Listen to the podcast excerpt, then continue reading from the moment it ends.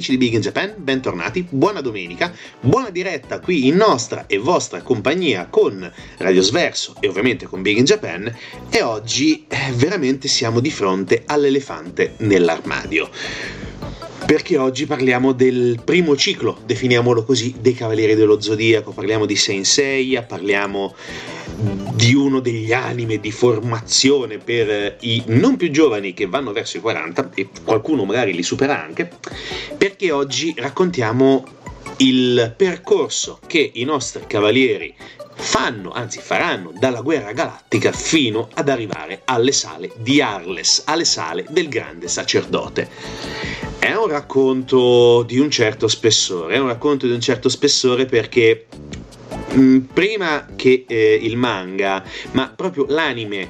partito da appunto dai disegni di eh, Sensei Kurumada, di Masami Kurumada, eh, l'anime è stato per la generazione cresciuta da metà anni 80 in poi in Italia uno dei punti di svolta per la propria crescita dal punto di vista culturale. Ovviamente parlo di eh, cartoni animati, anime, fumetti e quant'altro,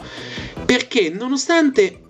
fosse stata trasmessa su oscure reti locali, quindi Andiamo subito nel dettaglio con Odeon TV, dalla prima alla maledetta 52esima puntata, e poi su Italia 7, dalla gloriosa, finalmente, puntata numero 53 alla 114, ovvero la chiusura del cerchio, con eh, alla fine l'arrivo e eh, la sconfitta di Nettuno.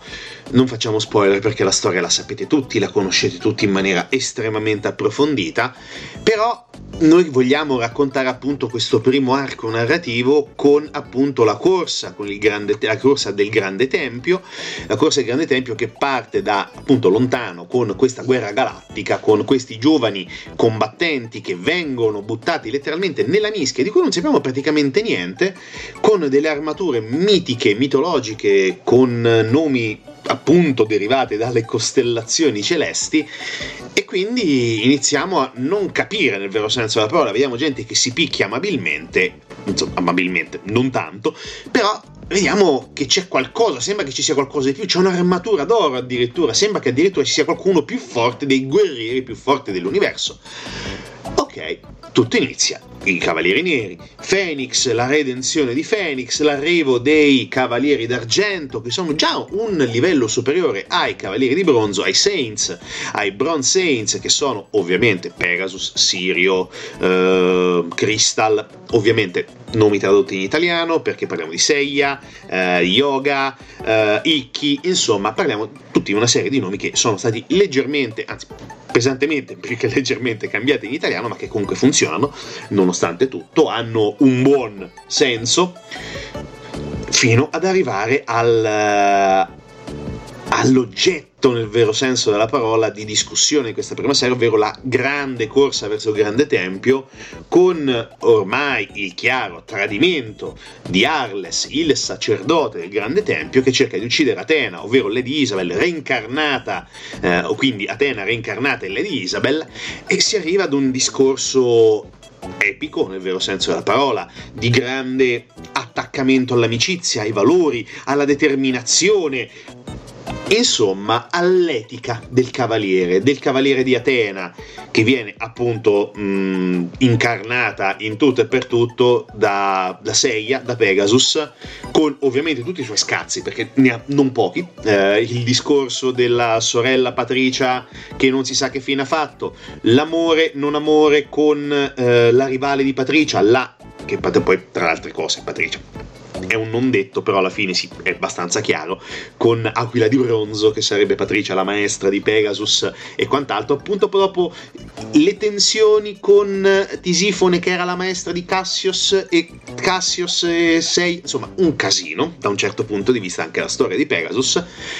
ma l'etica del cavaliere è combattere per il bene supremo. E la corsa verso il grande tempio, anzi verso le sale del, del, grande sacerdote all'interno del grande tempio di Atene è uno degli esempi più eclatanti di eh, dono di sé ver- nei confronti dell'altro o in questo caso anche per una causa superiore. Ed è un anime che nonostante un inceppo che conosciamo tutti bene, ne parliamo dopo, sempre se riesco a contenere la rabbia, ha formato, è piaciuto, è stato parte integrante di tutta la nostra crescita a livello mm, animato, nel vero senso della parola. Ok, adesso riordiniamo un pochino le idee, le abbiamo già abbastanza riordinate, andiamo con altra musica dai Cavalieri dello Zodiaco, quella originale, le, le musiche vere e proprie, ma ne parliamo dopo, e poi torniamo ancora, ovviamente, qui in diretta con Radio Sverso con Big in Japan, a tra poco, ovviamente.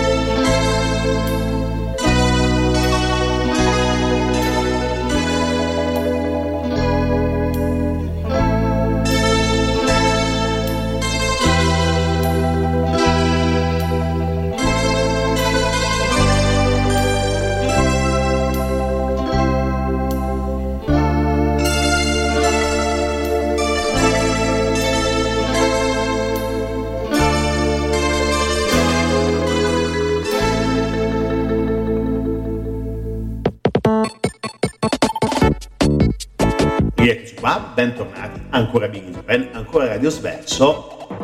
direttamente da Atene, tra molte virgolette, perché siamo all'interno del grande tempio, stiamo parlando del primo ciclo, del primo arco narrativo dei Cavalieri dello Zodiaco e eh, abbiamo detto c'è tanta, tanta, tanta carne al fuoco perché, come abbiamo detto, è un cartone animato con cui siamo tutti cresciuti, c'è da dire che è stata fondamentale dal punto di vista del design dei personaggi, il lavoro compiuto per l'anime da eh, Shingo, Ar- a Shingo Araki, scusate, e Miki Imeno, che hanno lavorato eh, in maniera incredibile già all'interno di altri progetti nipponici come per esempio quelli di Oscar, vagamente conosciuto anche dalle nostre parti, e eh, rivedendolo oggi notiamo un po' di problemi dal punto di vista della produzione, perché il lavoro è stato veramente folle, quello che hanno combinato i giapponesi nel riuscire a comporre nel vero senso della parola 114 puntate in due anni e mezzo, una cosa disumana, inumana, tipicamente giapponese, sembra veramente, eh, anzi, più che giapponese sembra veramente egiziana, perché sembra di vedere i padroni con le fruste che cercano di spronare gli, op- gli operai nel trasportare i blocchi giganteschi verso le piramidi in divenire, poi diventeranno piramidi, sembra di vedere una cosa del genere perché il lavoro è stato epocale, è stato fatto un lavoro nel giro di pochissimo tempo incredibile. Hanno fatto un ottimo lavoro, anche se ci sono dei problemi evidenti, ci sono degli scadimenti dal punto di vista delle azioni, dei disegni, sì, benissimo, è evidente, mm, eh, tendenzialmente fotte sega, proprio per usare un termine aulico, perché l'importante è riuscire appunto a portare a casa un'opera. Epica nel vero senso della parola, non riesco a trovare una spiegazione diversa o un termine diverso per questo, come dire, per questo lavoro, anche perché, giusto per farci capire, inizialmente non erano presenti tutti questi episodi, perché all'inizio ne erano previsti 52 e quindi con, tra le altre cose, coprivano solamente eh, la prima e la seconda parte del manga, quindi il santuario del grande tempio e eh, l'arco narrativo di Nettuno o Poseidone, se preferite. Di mezzo ci hanno messo dentro Asgard, che non c'entrava niente, che non esiste Asgard. Okay?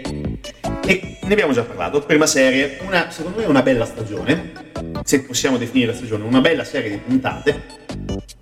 ci dà delle cose interessanti, ma che non c'entra niente con i fumetti, perché le differenze con i fumetti sono tante. Non sono enormi, servono diciamo un po' a snellire in alcune situazioni, un po' ad appesantire in altre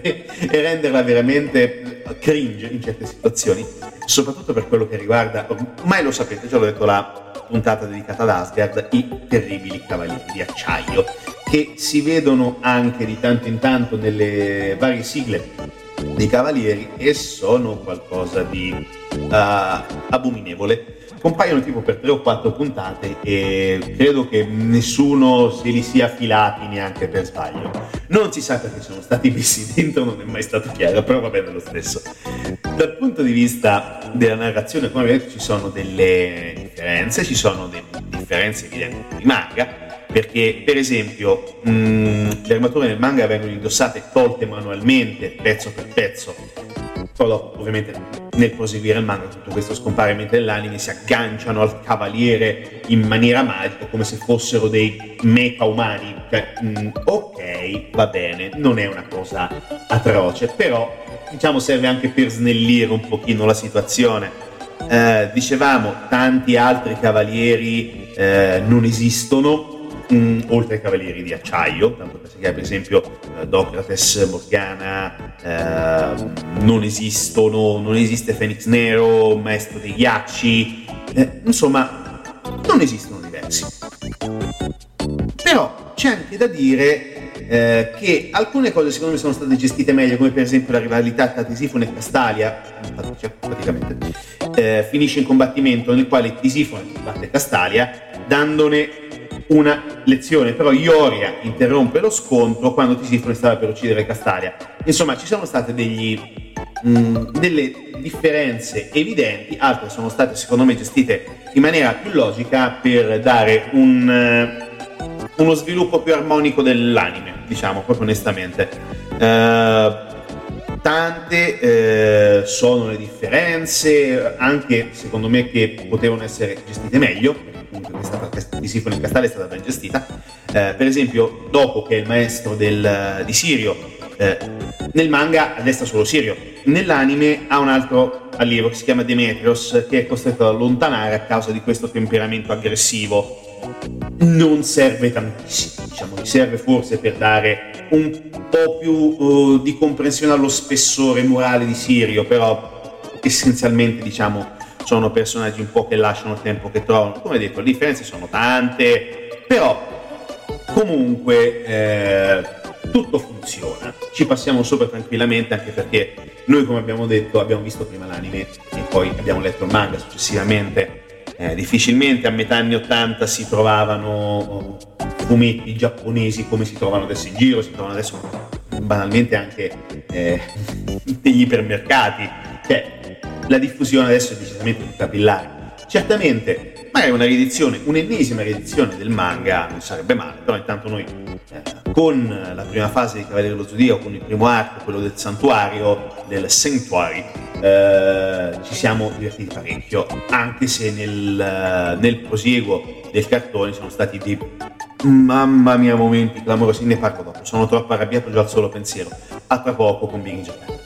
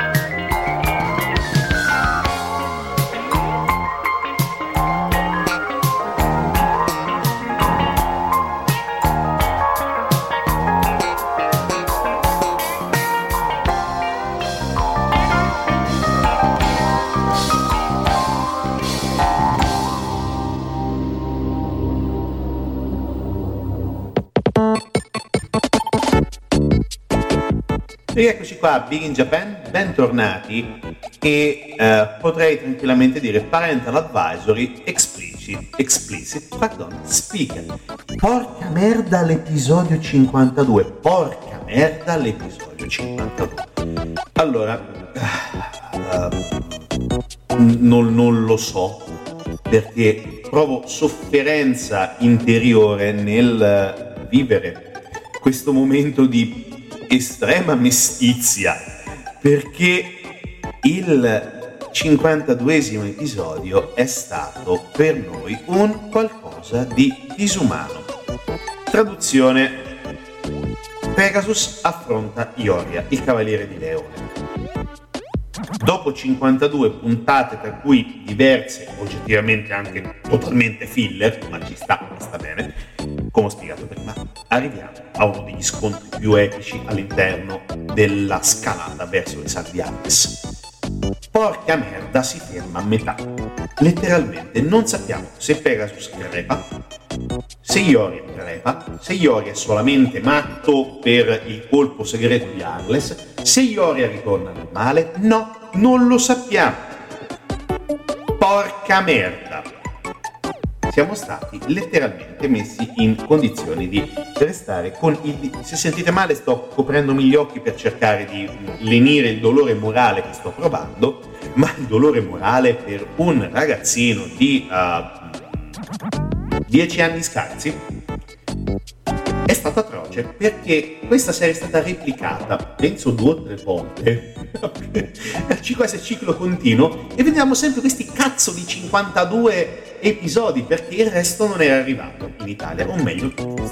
penso che fosse in traduzione, ma noi non lo sapevamo, non c'era l'internet, non c'erano notizie, non c'era niente di niente, noi come degli stronzi rimanevamo attaccati al televisore per cercare di capire se Pegasus avesse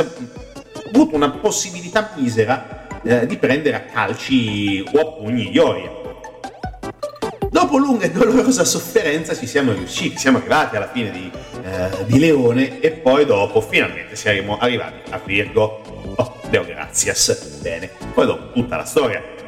prendi anche una lena piuttosto interessante, si arriva alle sale del grande sacerdote, eh, cazzottoni rotanti, semplifico, viva Dio, e poi si arriva finalmente alla conclusione del Sanctuary del primo ciclo, del primo arco narrativo dei Cavalieri. Ci sono dei momenti epici, dei momenti furibondi di, eh, di coraggio, eh, per esempio, ce ne sono diversi in cui Crystal, nonostante sembri durante l'evoluzione, del, l'evoluzione del,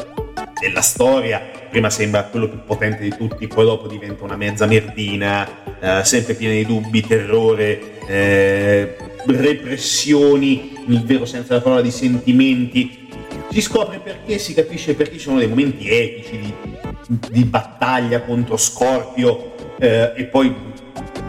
sto veramente un brodo di giuggiole quando soprattutto c'è lo scontro tra Crystal e il maestro del suo maestro, o probabilmente quello che diventerà poi il suo maestro durante il combattimento, che Aquario, Aquarius, un momento epico di bellezza estrema,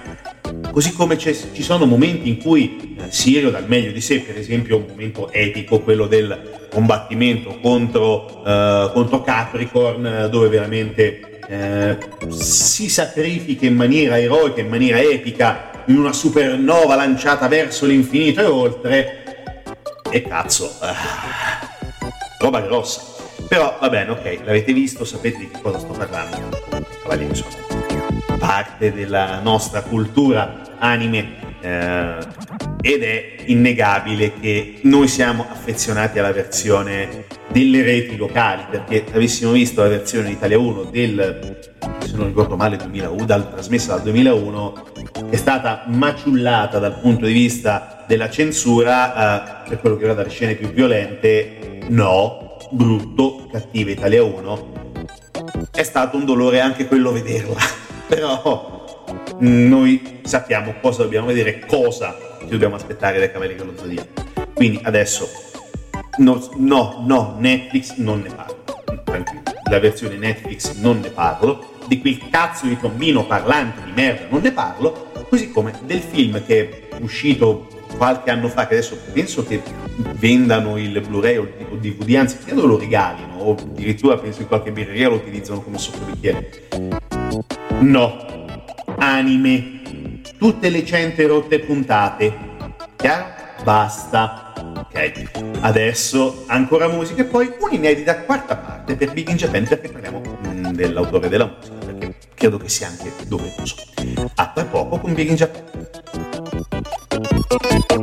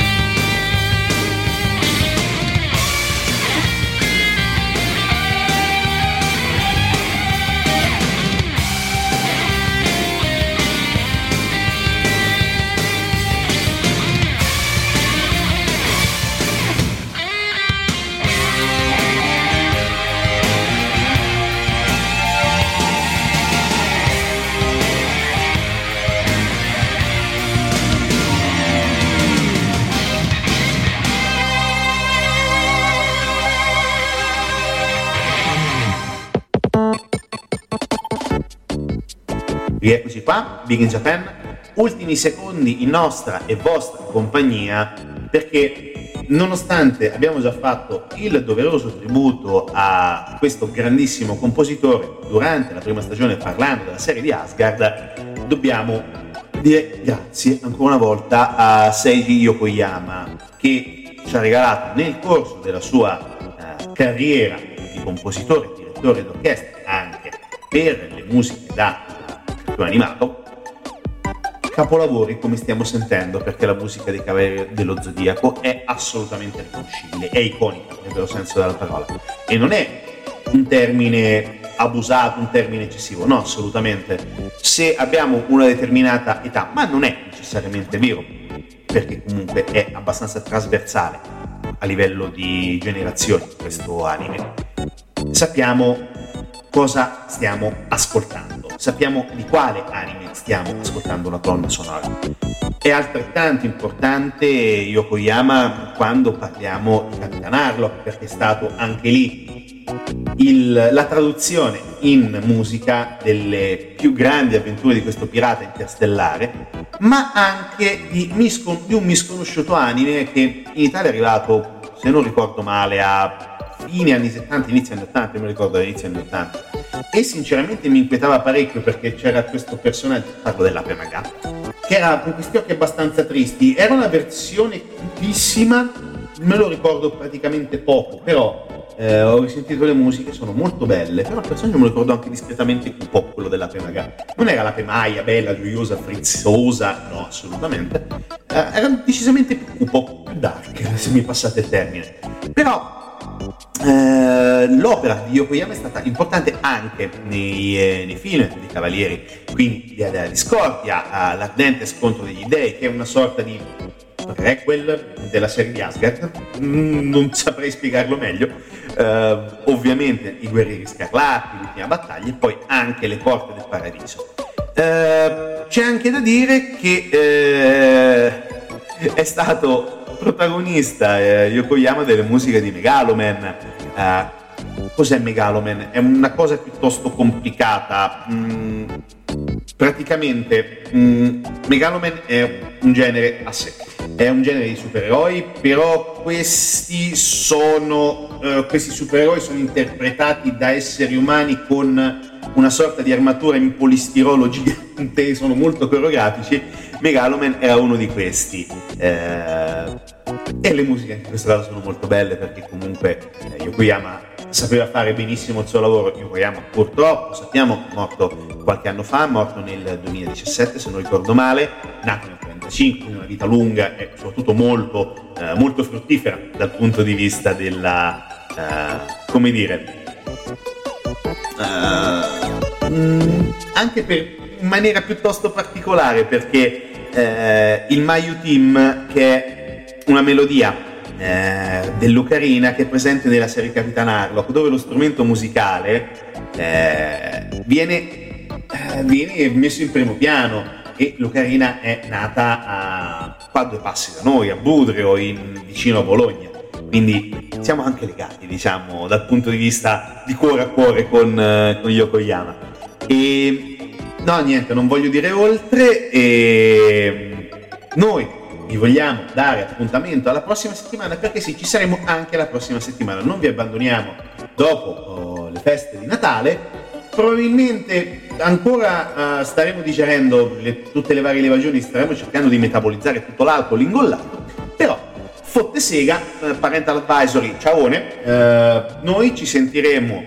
domenica prossima, sempre con Big Japan, sempre su Radio Sverso. Ascoltate e mangiate responsabilmente, che mi pare che sia consigliato in questo periodo. A domenica prossima.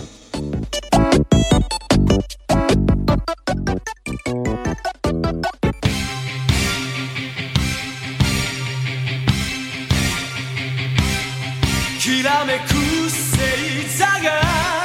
omae